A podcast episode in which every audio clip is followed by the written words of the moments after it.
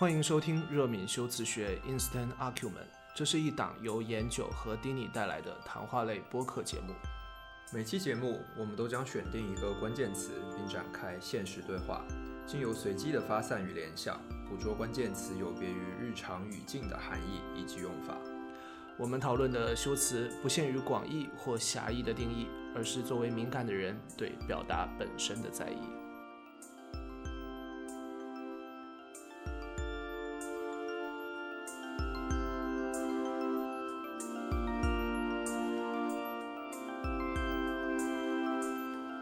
欢迎收听热敏修辞学 Instant Argument，我是研九。Hello，大家好，我是 Dini。Long time no see。对，呃，确说实话，这个算是我们农历新年之后的，就这一个年份的虎年吧。对，虎年，虎年的第一期节目。对，对，是的，嗯，也距离我们上一次已经过去了快两个月了吧？对，快两个月。上一期是一月三十一号。呀，那就一个月一个半月，对，快两个月的时间，快两个月的时间。然后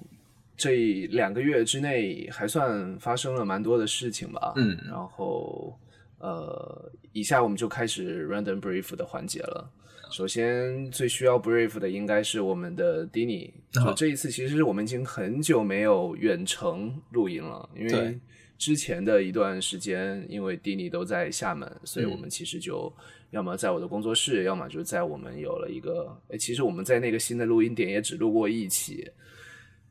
算对秘密基地，但是那个本来是长期要使用的一个秘密基地，对，但那那一期是录了，对我们新年更新的纪念纪念，嗯，对，然后现在此时此刻，我们的丁尼远在巴蜀大地，在成都，对。嗯，呃，也是非常机缘巧合的一件事情。然后是在二月份正式搬到了成都来，然后在因为工作的原因要在成都常住一段时间。对，嗯，对，所以我们就久违的有。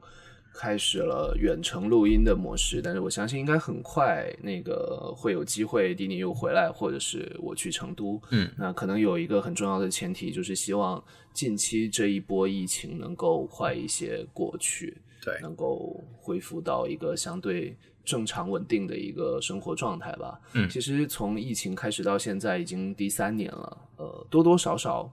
甚至已经习惯了这种隔三差五就要。呃，封这封那的状态。当然，我我所处的厦门还好，当然就这两天也开始，呃，确诊病例的数字也在往上升。对，所以很有可能，就像我们刚才在开始录音之前跟丁尼有说，保不齐一觉醒来，小区就出不去了。嗯，对，相关的其实呃很有趣的一个点，是因为我现在的工作内容之一，其实是在一个展馆里面负责一个设计展。然后这个展的主题叫做“回到未来”。那其实当初大家在策划这个展览，包括在布置的时候，会选用“回到”和“未来”的意象，就是呃，我们都相信终归会有那么一天。当然不知道这一天到底是近是远，但是总会有那么一天，这样的一个疫情会过去，然后我们。站在现在的这个时间点上看到的那一个未来，会是疫情之前的样子，就是大家的生活状态也好，然后包括人与人之间打交道的方式也好，以及我们去真的体验和真的经历这个世界的方式也好，会回到一九年的那个样子，会回到疫情开始之前的那个样子，所以这一个展的主题。叫回到未来，然后其中一部分的原因就是我们都在期待着一切恢复正常，一切恢复平静，然后大家可以百分之百的去获得这样所谓的自由，或者是获得所谓的这样安宁的那个那一个未来。对，对。就回到一个所谓对灵魂、灵魂对自由的渴望是无需抑制，嗯。的状态，对，而且呃，怎么说呢？就我有时候还真的很庆幸，就是在一九年的时候去了很多地方，嗯。去日本玩了一圈，去巴黎，对，无法想象，就是我从日本回来之后不到一个月，就世界就完全是另一个状态，直到现在。对，但还好，我觉得相比于疫情刚开始的时候，然后甚至是相比于中间的这些起起伏伏的波折的时候，我觉得大家，呃，其实我不知道这个话恰不恰当，但是大家其实都是有所成长和有所长进的，就可能在心态方面，然后包括对待这个事情的态度方面。大家都去习惯，然后慢慢慢慢主动或者被动的去接受了这样的一种，呃，已经变成常态化的非常态的一个情况。对，是，对，就好像今天呃被通知是要就厦门市要全员核酸嘛，就非常自然的呃戴上口罩出门，走到离家最近的一个核酸点。然后很惊讶的发现不需要排队，然后很快就做完了。对整个流程，啊，怎么预约登记啊，然后扫码出示那个码，出示健康码，然后对，就等于已经是到了一个哪怕在两三年前都无法想象的习以为常的一个状态。现在已经很自觉的用 iOS 上的那个捷径设定了打开健康码的方式。对，然后最近可能因为。呃，对于行程码又要求更严格，然后出入各种地方戴口罩，现在已经回想不起来不用戴口罩的状态是是一种什么样的状态了，就已经变成了一个很就不需要去思考的东西了。是我刚才是想说，因为你们说那个展览的主题叫“回到未来”嘛，我觉得这其实是确实是放到现在是蛮有意思的，就。我们其实并不是要前进到一个多么先进，或者说有多么大彻底改变的一个未来状态，而是现在对于我们来说，如果能够回到之前的一个状态，就已经很不错了，并且这个东西是要发生在未来的。对我其实本来是想说，从这个点引到我们今天要聊的关键词。嗯，我觉得其实可以。对，虽然我给 Random Brief 准备的是另外的一件事情。呃，OK，你可以，你可以先说。对，因为另另外，就我我觉得近期生活里面，我很想和别人分享吧。呃，当然不是，就不是泛指所有人，或者是逮一个分享一个这种情况，而是说真的和好朋友，或者是和就是非常熟悉的人，然后尤尤其是和研究，然后以及某一个 project 的伙伴们一起分享的是。前两天收到了一份文件，然后是一个音频文件，对，然后音频文件是之前拜托一个特别有才华的小朋友，然后帮我们的呃另外一个目前还是处于秘密计划状态之下的一个 project 所做的背景音乐，对，嗯，然后我都还没听过，对。因为因为这个音乐的音乐的部分是按照分工是我在全权负责，对，所以我听到了这一段音乐，然后觉得 A 突然之间就是对这一个事情有了很大的动力和希望，然后 B 就是其实会感叹人和人之间的这样的默契，就不光是我和这一个非常天才的作曲家小朋友。然后也包括我和参与在这个 project 里面的各位，对，然后这是一个我觉得在这一个年份，尤其是现在是春天嘛，就是在这一个季节会让人觉得激动而且值得期待的一件事情。嗯哼，对。那我现在也和我我我现在也只能先保持期待。嗯，对，是因为这件事情我们其实已经偷偷摸摸的，也不是啊。就是，呃，断断续续的，拖拖拖拉拉的，拖拖拉拉的，在在往前推进。我们到现在也还没有向大家去说这么一个事情吧。但反正，呃，很开心从丁你这边听到了一个似乎可以带来比较大进展的一个节点的消息。对对，嗯。OK，那好，好像还是引到了今天的关键词。对，我觉得其实也可以引到了关键词。对。拖拖拉拉的、断断续续的，来到了我们今天想要和大家一起聊的一个关键词。那这一次呢，其实呃，我们还没有决定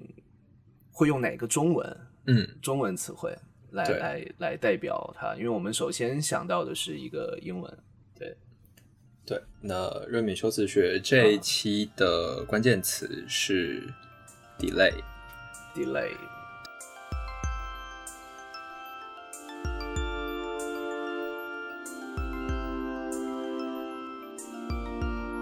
这这期的关键词其实还还是 还是我选的，对，因为我们刚好前两天前两天是在跟研九闲聊，然后大家因为很久没有见面嘛，然后在 update 一些近况的时候，我想说，哎，干脆我们找个时间来录一期节目吧。然后脑子里面其实蹦出来的第一个关键词就是 delay，然后突然发现这好像是第一次。我们两个人在做节目的时候，会考虑到一个非中文的词汇，对，呃，然后前期我们两个人其实有稍微去，就稍微探讨一下，说，哎，这个词它可能会往哪个方向去发展？因为，就最简单的是涉及到，比方说我们要后期做海报，或者是做 show notes 的时候，我们会选哪一个中文词？然后突然发现，其实这一个词我们可以。把它带入的中文的语境，或者是我们可以给它赋予不同的中文的解释和翻译的时候，它是一个很很广泛的一个意象。呃，我我其实会想到 “delay” 这个词，最简单的原因是我前几天在淘宝上买书。然后就在理想国嘛，理想国的淘宝店在买书，然后买完之后收到他们的信息，因为也是疫情的原因，然后物流受影响，所以订的书不知道什么时候可以发出，也不知道什么时候可以收到。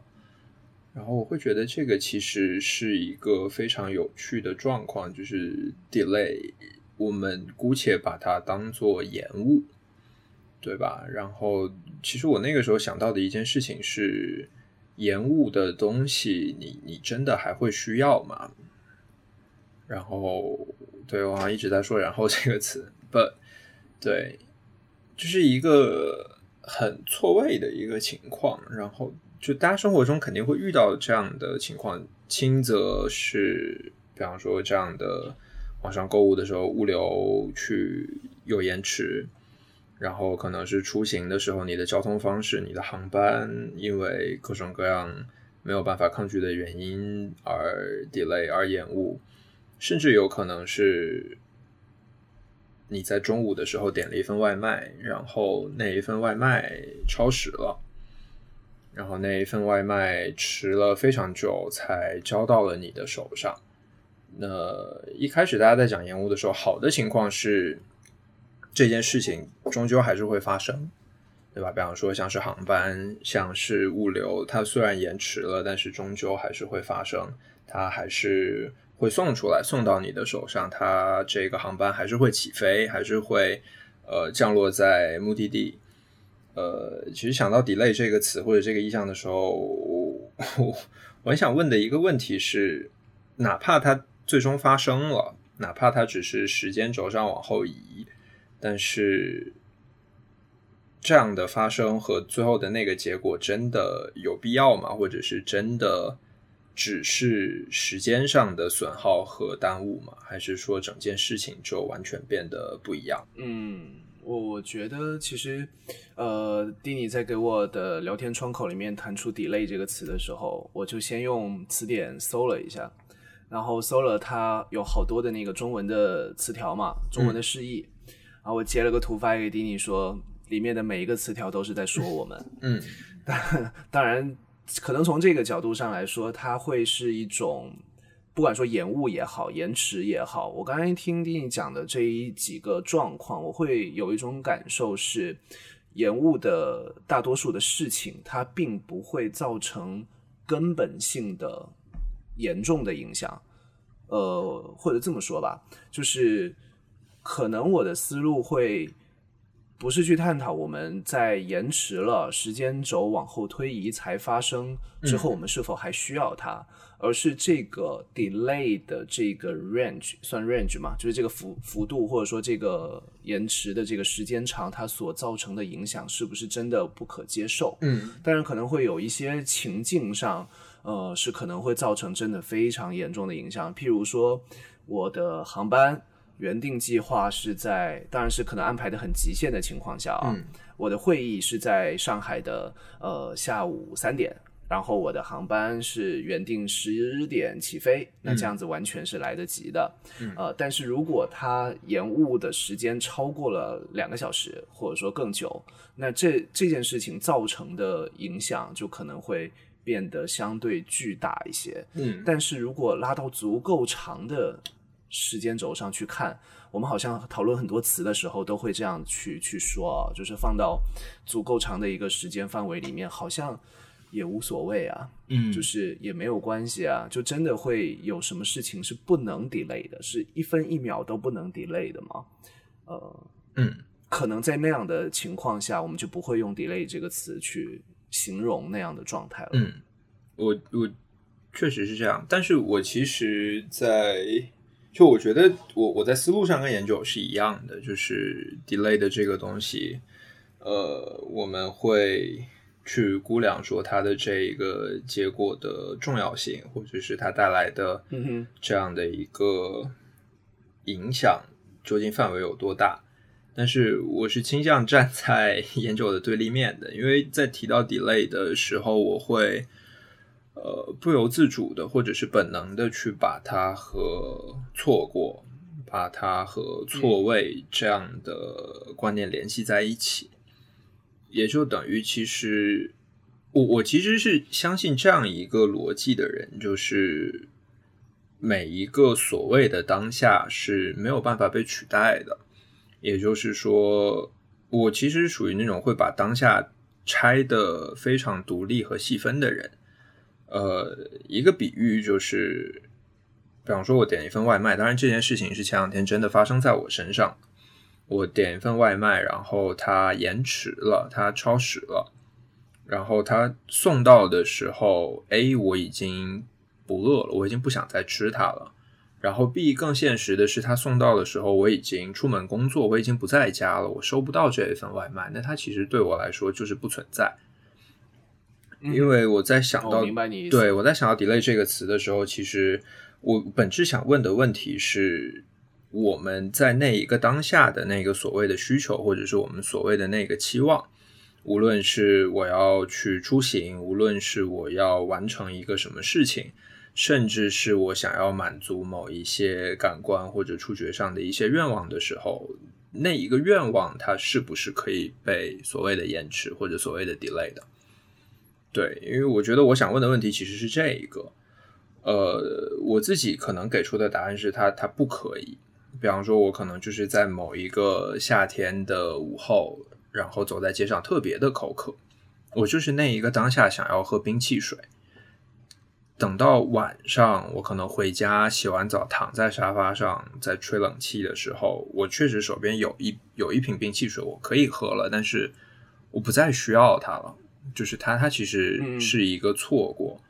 然后，对我觉得里面很有趣的问题，就是像我刚才提到的，就是我们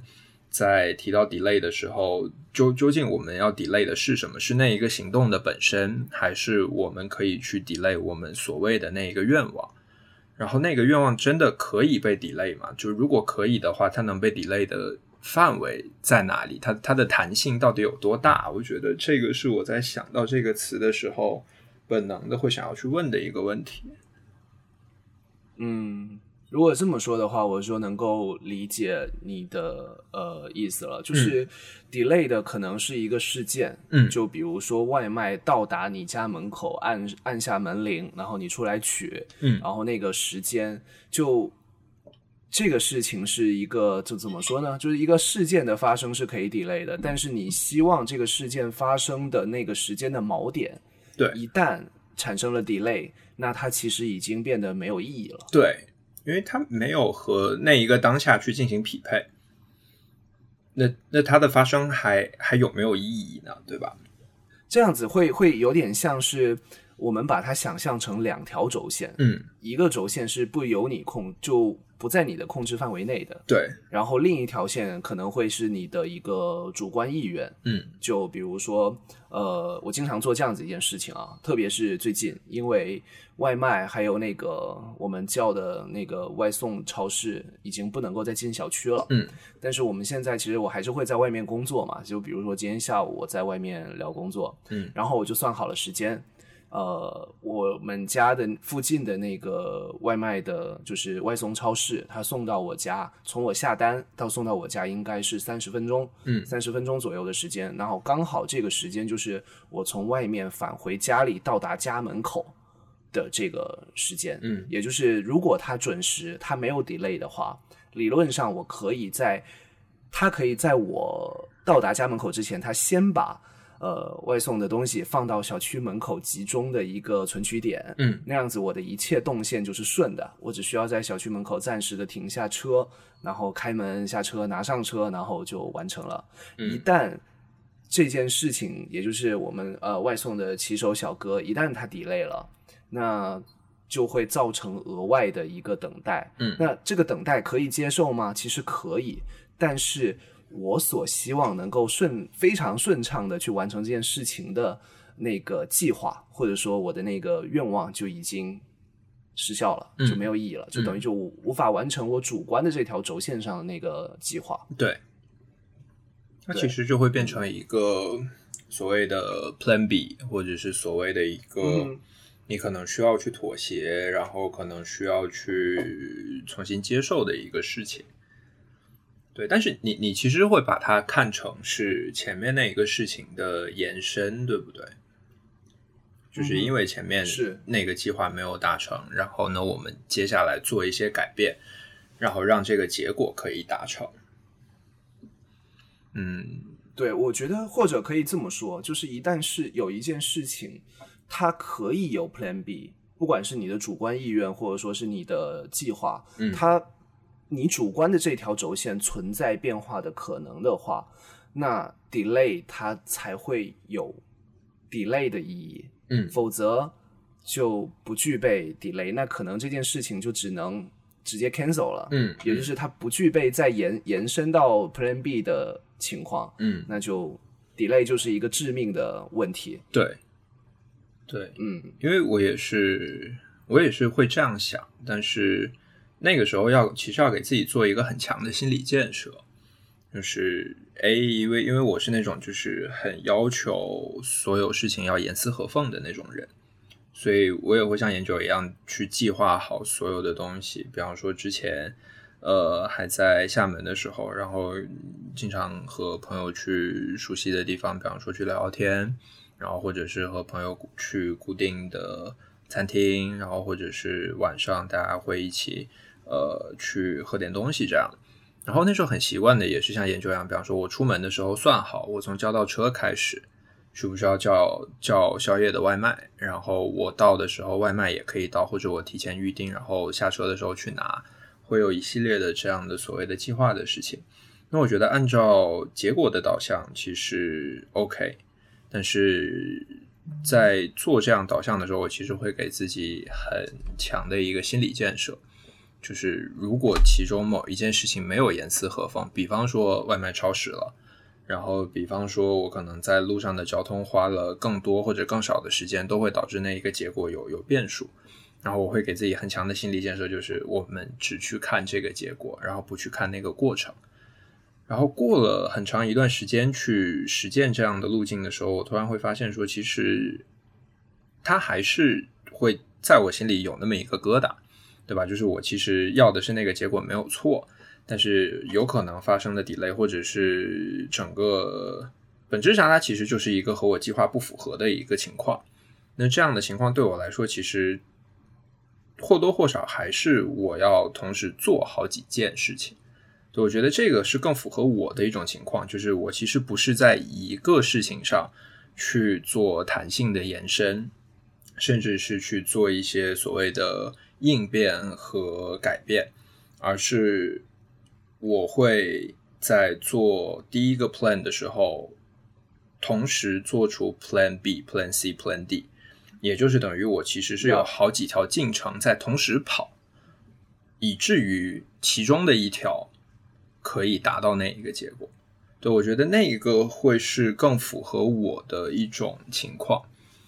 对，所以我会在想说，在这样的情况里面，对应的所谓的 delay 或者所谓的延迟这件事情，它是不是真的还还存在？嗯，因为其实按你说的这样子的一个情境的话，其实呃，譬如说你其实已经同时规划好了几条路径，嗯，但是如果其中某一个路径所经过的一个点发生了 delay，那其实是一个牵一发而动全身的状态，嗯。就是可能这一个 delay 会直接顺延到后面几个，嗯，路径都无法准确的去达成。我我觉得我我自己会是这样子的情况啊，就是 always have plan B，嗯，对。但以前可能不会是这样子的，就是我其实到现在还是啦，就是所有的事情我都希望是能够在按着计划去发生嘛。我们在聊计划的时候，我好像也有聊过，但是可能年龄渐长。或者是老油条了，或者是我的一些呃职业属性吧，我总是要去解决问题。所以，当你是一个以解决问题为出发点的思考路径的话，那其实必须是处于一个 always have plan B 的状态，就你永远都得有一个备案。当然，这个备案如果能够不被启用，是最好的状态。对。对，但是可能已经慢慢的去去习惯了这样一个过程。我刚才想到了一个反面啊，就我们也可以聊看看有没有什么样的 delay 是反而能能够带来一种类似于松一口气，嗯，这样的状态的。其实因为我我可能刚经历过一次，就是前段时间就其实原本。十六号我要去广州出差的，嗯，因为有一个广州那边有一个展会的项目，嗯，但是因为广州的疫情，它是到了十三号吧，然后才呃发了，就主办方才发了公告，就是因为疫情的情况，就是延期举行，嗯，并且时间会是什么时候不知道，嗯，对，就当时我面对这样一个确实已经改变了我所有计划的，就至少是可能近期吧。一周左右计划的事情，呃，不得已也是因为不可抗力嘛，发生了 delay。但是我当时反而会有一种，哎呀，太好了，空出了几天，嗯的感受。对，就是有时候一些 delay 它会怎么讲，可能会会带来一些呼吸感吧。就是当你永远都在一个。嗯，计划好的状态的时候，一个不可抗力因素的发生，反而会带给你一些松一口气的感觉。嗯，所以，我我觉得我们今天聊的这个 delay，它是一个更多的是属于你的主观主观意愿无法控制而发生的 delay，而不是而不是一个我们有意去对，嗯，我对对对，可能也也不像是。呃，拖延就拖延的话，可能就就是因为自己的原因，就自己的自己对自己的不可抗力而造成的 delay，那那个可能就不在我们今天聊的那种场景里面去，所以更多的会感受是一种你控制不了的东西。嗯，对，因为包括研九刚才讲的那种情况，我其实在想到这个词的时候，也会想到类似的事情。然后，它它其实还是可以扣回到刚才的那个问题里面，就是这样所谓的 delay 发生，或者这样所谓延迟发生的时候，本质上它算不算是同一件事情？那我我自己的想法，可能包括我自己之前在写东西描述这样的事情的时候，我觉得研究应该知道，就会用兜兜转转四个字。然后这样兜兜转转的情况，其实问题就变成了是。同样的一件事情，然后它延后发生了，还是这件事情本身就停下来，嗯，或者是这件事情本身不存在。我我举另外一个例子好了，就比方说，呃，在游戏里面，对吧？我我们是存档，嗯，然后继续再去玩，还是说我们？同样的一个游戏关卡，但是它就是一个全新的关卡，或者是它是同样的一个难度，然后它变成了一个新的关卡。因为我会想到这样的东西，是因为一些，比方说和自己经历相关的事情。呃，很多时候，比方说我们之前在讨论一个问题，比方小时候去讨论一些很抽象的、很学术的问题，可能聊不出一个结果来。那好，我们就暂且搁置这个问题，或者我们暂且去 delay 所谓的这样的一个讨论。然后等到有了更多的阅历，可能等到有了更多的知识的储备，可能有了更多的这样的自己的沉淀之后，我们回过头来再去看这个问题的时候，你可能能够很好的去驾驭它，很好的去表达，很好的去分析。那本质上可能讨论的事情是同一件，但是对这个事情的讨论，至少对于我而言，它就是两个不同的事情。对吧？他他可能就是，比方说，是是十三岁的我在想这个事情，和现在二十六岁的我在想这个事情，本质上虽然想的问题是同一个，但是它已经不是同一个事情了。因为人也好，状态也好，心态包括储备和所谓的积淀，不再是同一个人，就不可同日而语。我我会觉得，他其实这样的 delay 和我前面认为的那种情况其实是一样的，就是。它所对应的那个事情就是终结了。那无论你接下来要不要重新启动它，或者是你要不要重新去尝试解决这个问题的时候，它本质上已经变成了另外的一件事情。我我想到了另一个英文的单词啊，是 timing。嗯，就我们经常会说 timing 很重要嘛。嗯，但是我们拿刚才一个类似于迪尼说的那个例子啊，就比如说。我第一次读叔本华是我十六岁的时候，嗯，当然那个时候我肯定看不懂嘛，包括尼采啊那一些的，嗯，呃，在那个阶段，在那个时间段，我对于尼采也好或叔本华也好，他们所表达的那些东西的理解是无法完整的。当然，即便到现在我再去读，我也不敢说我一定能够真的读懂，所以他们想要表达的东西。但是十六岁的我读尼采和现在三十二岁的我读尼采，这两件事情，它就像你说的，已经是截然不同的两个事情了。嗯，对，而且这个 timing，我觉得两两个时间点上发生的事情，它的 timing 是同等重要的。嗯，两件事情，就比如说，假设十六岁的我没有读尼采，都没有读尼采，没有读这些呃看不懂的深奥的哲学的东西。可能我也不会是现在的我。对，嗯，还有一个，刚才听你这么讲的时候，我有一个感受是，能够用 delay 来形容的事情，可能就没有那个绝对值。就可能大部分的，嗯，这么说好像也不太对。就是如果一件事情是真的能 delay 的，那它其实是不是在那个时候发生？可能也不是那么重要，嗯，就是我我指的是依据我们现在聊下来啊，我们如果呃放到一个相对相对狭义的一个状态里面去，就是没有一件事情是可以 delay 的，但是如果我们能够容许它的 delay，那说明这件事情其实本身也没有那么重要。对，我我是同意这样的观点，大概对，因为我我其实设定的那个模型里面 delay。本质上就是情况 A，就是我们之前讲的，就是你的计划被打乱了，对吧？就是你你原来计划好的那个东西被打乱，以至于这个计划有可能就不复存在。那它本质上形容的就是一种这样状态的变化，以及去波及和影响的一些后续的事情。然后第二种情况的 delay，可能它就是延后发生。或者是按照我们刚才在讲 timing，他可能是有意无意的去挑选了一个有可能更加合适的 timing。那我完全同意研究刚才讲的，就是如果一件事情它容许被 delay 发生，就是容许延后发生的话，有可能所谓的那一个你想要它发生的当下，并不是最好的那一个当下，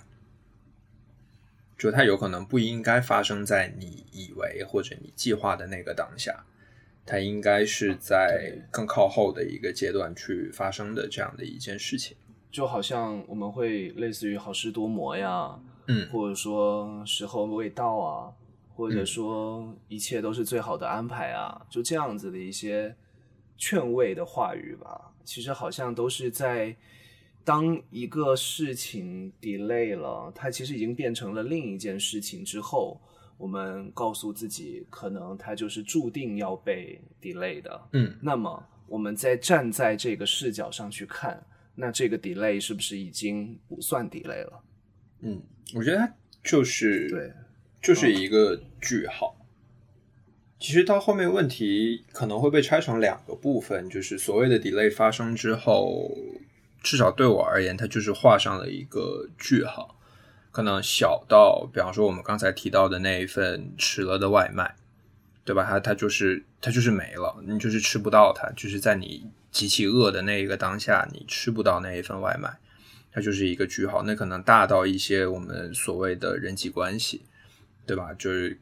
大家可能在这样的言情剧也好、电影也好里面，经常会见到这样的桥段，就是谁谁和谁谁所谓的错过，对吧？或者是所谓的一些波折，人际关系上的波折，但是本质上它就是一个句号，在那一个时间段的句号。偶像剧里面经常会演，比方说男女主人公其中一方要远走他乡，或者是其中一方和另外一方选择了所谓的截然不同的道路。那有可能会有后续的事情发生，对吧？有可能就是大家期待的所谓的 happy ending 会在以后产生，但是本质上那个事情在那一个时间点它就是一个句号。那有没有可能我们所谓的 delay，呃，真正大家要去在意的，或者真正大家要去思考的是，我们要不要在那一个句号之后再去另起一行，开始写一些不能说是延续，但是可能跟上一段相关的事情。我我觉得聊到现在，我会觉得这个会是一个可能更说得通的方向。就比方说，如果是外卖的那个例子，就是好，我中午那一份外卖没有吃到，那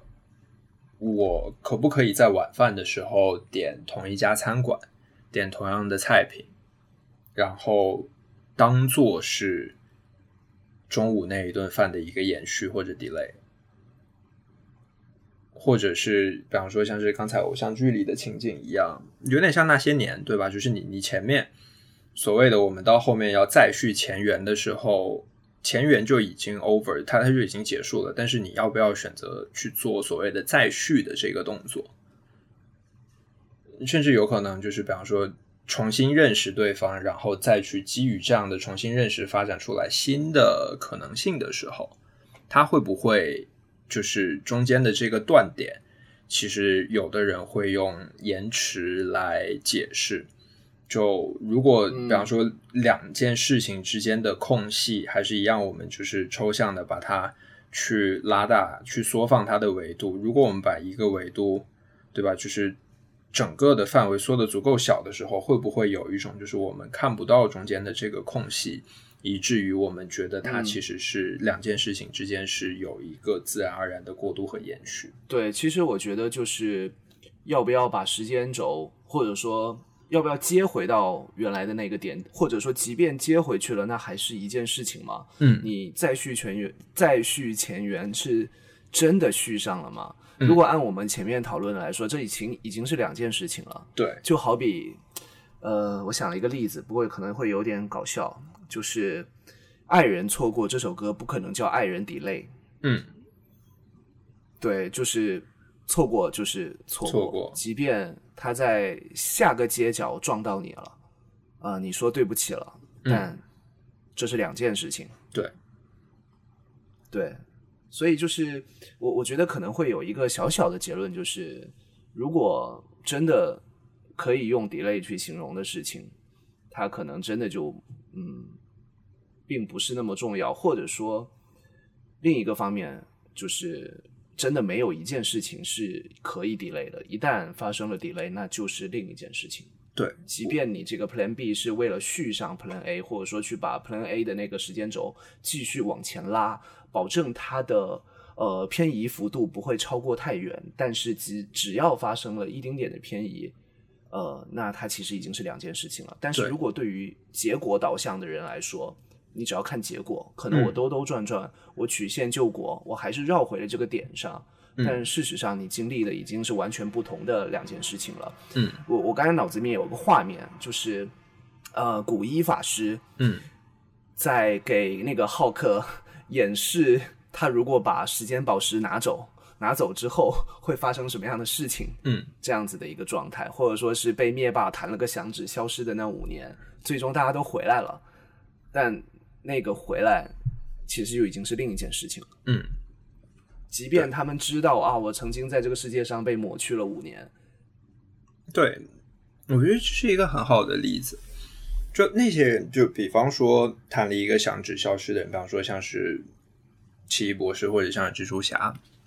可能他们对之后的生命经历，无非就是延续在那一个当下，我可能消失，然后又回来。他可以某种程度上算是一个衔接，然后那可能顺着那个衔接发生的事情，比方说大家在外星和 Thanos 和灭霸在在战斗，然后一个响指，哎，人突然都没了，然后等他们再恢复回来的时候，其实还是在战斗，对吧？就我做的是其实是理论上有可能是同同一件，至少是同一个目标，然后呢有这样的延续性。但是对于 Tony Sir，对于那一些没有经历过那被那一个响指直接影响消失的那一些人，他他其实就是两件事情，对吧？就我我觉得我完全同意，而且我其实也是这么想，就是像研究刚才讲第二第二种可能可以达成的结论，就是 timing 很重要，任何事情是没有办法做。所谓的 delay 的，就是错过了就是错过了。那当然，错过之后，或者是这一个 plan 之后，这个 plan 失败了之后，有没有其他的办法或者其他的路径去达成同一个目的？我觉得完全有，但是那一个不在 delay 的范围里面。delay 本质上就是对所谓的计划和所谓的预期去做一个画句号的否定。有可能重新开始一个事情，然后是基于前面的事情继续做，但是它就是重新开始的一件事情。我想到一个更近的例子啊，嗯就譬如说我们的这个常年 delay 的播客本身，如果如果我们的计划没有 delay，、嗯。那根本就没有 delay 这一期节目，对。可能我们根本就不会录录这个词，所以，呃，这不是在找借口啊，嗯。就只是说，有时候你会不会相信所谓的一切都是最好的安排这样的话，或者是所谓的命中注定，或者是呃，他他 should be like this，就他他只能是这样，他就应该是这样的。我觉得还好，我觉得我我可能没有那么宿命，因为因为比方说，如果大家想说一切是命中注定的话，在我的理解里面，可能更多的是一种，其实所有的事情都是有一个已经被安排好的路径，对吧？我们只是不知道后面会发生什么，但是它它其实是有一个所谓的最优路径和呃这样的所谓的安排的。嗯，我我说脚本，对我其实相信的事情是，大家在每一个当下做出的决定或者做出的事情是基于那一个当下的情况，每个人可能可以做出的最优解。就我觉得本质的区别是在于前面那个其实是承认有一个所谓的最优，但是后面这一个就是我尽力了。他他可能有这样或者那样很多很多的不完备，或者是日后会被诟病甚至是后悔的地方，但是那一个当下，我也好或者其他人也好，在那一个可以承受的能力范围之内，能够选的最好的东西就是那一个。就很像，比方说去去超市买菜，就是理论上，如果是一切都是最好的安排的时候，那有可能就是有那一颗所谓的最好的天才。在那里，那是完美无缺的一个东西。然后，如果是那一个当下可以有的最好的结果，就是在你能看到的那一堆菜里面，你去挑一颗最好的。它可能就是被宠住，或者它就是不新鲜，但是基于其他旁边的可参照的物品，你能挑到的那颗已经是这一筐菜里面最好的。我会相信后面的这一种。对，而且你看，现在其实不论我们在做任何事情啊，我们嗯其实都是尽可能的去防止主观或者客观的 delay 的发生。嗯就哪怕是我们要去乘乘飞机，我们要去赶一个航班，我们不知道这个航班会不会 delay，但是我们能做的是确保自己不会这件事情不会因为我而造成有什么样的一个影响。我可以准时到那，我可以提前很久到那，嗯哪怕它会 delay，我们也尽量不让它发生。也就是我们预设的不会 delay 的那个状态，可能是最理想的。就像你说的，所谓的最优解，我们尽可能的去保证这个最优解能够发生。但是，一旦它如果发生不了的话，就像你说的，这是一个否定，就是对于这件事情本身已经是一个否定的结论。嗯，然而，我们可能可以在一个弹性的幅度里面去找补。对去让自己赶快的改签，或者说航司会帮你改签，或者说怎么样的一个处理方式。但是不可否认的是，这已经是两件截然不同的事情了，因为时间轴是就只有那么一次嘛。那这这个 timing，不管是你你预防了，就你尽可能的去预防 delay 的发生，或者说你发生了之后，再呃想办法去让它回到正轨上。这是两种 timing，那这可能会涉及到我们面对它的心态，或者说什么。但是从本质上，一旦发生了 delay，那前面这件事情就是一个否定的句号。所以这个事情我是同意的。就一开始我可能还没有在聊之前，我可能还没有想到这个方向，但现在我觉得，嗯，我我可以接受这样子的一个解释，并且认同它。嗯好，delay。OK，所以我们也聊了三十多分钟。那到现在的话，嗯，我们会用一个什么中文词来代表 delay 呢？我其实在想，比方说，当然这个不是直接的翻译，但是我觉得基于我嗯们两个人刚才聊出来的内容，错过或者是偏差，甚至不是偏差，偏差还没有那么强烈的程度，偏差是有可能是在一个可以被允许的范围里面。我会觉得 delay 啊就是、对就是错过，错过。对，OK，嗯，我同意。而且我刚才想，就是我们一般用错过或者说是什么，我们可能会用 miss，但是、呃，这刚好会是两个两个课题。就对我们从主观的角度上，我们应该是 we miss something，我们我们已经错过了什么事情。嗯，但是我们不想 miss 的那个东西 delay 了，对吧？它 delay 了，但是对于我们来说，其实就是错过，就是 miss。对，因为我觉得 miss 是那种你其实没有 care 这件事情，你你不在乎，对吧？就是我我啊比方说错过这个事情，我我我错过了这个正确答案无所谓，但是 delay 是那种，就如果你把它赋予性格的话，miss 就是好，我错过就是错过了，我承认那一个当下就擦身而过就好，但是 delay 是。你哪怕知道你之前的期望已经落空的时候，你其实还会花精力去看这个结果到底会不会来。对，就是你哪怕已经不再需要这个事情的时候，你其实心里面还是在盼望说，他如果可以来就好，或者是你还是希望他来，哪怕他来了之后没有任何的效用。我觉得，嗯哼，就是这个是 delay 跟 miss 之间的，我自己觉得它在的一个很大的差异。嗯哼。嗯，delay 是哪怕这件事情对已已经不存在了，但是它还是会有影响，它还是会有这样让人去在意的地方。嗯，而且我刚才想想到的是，当我们把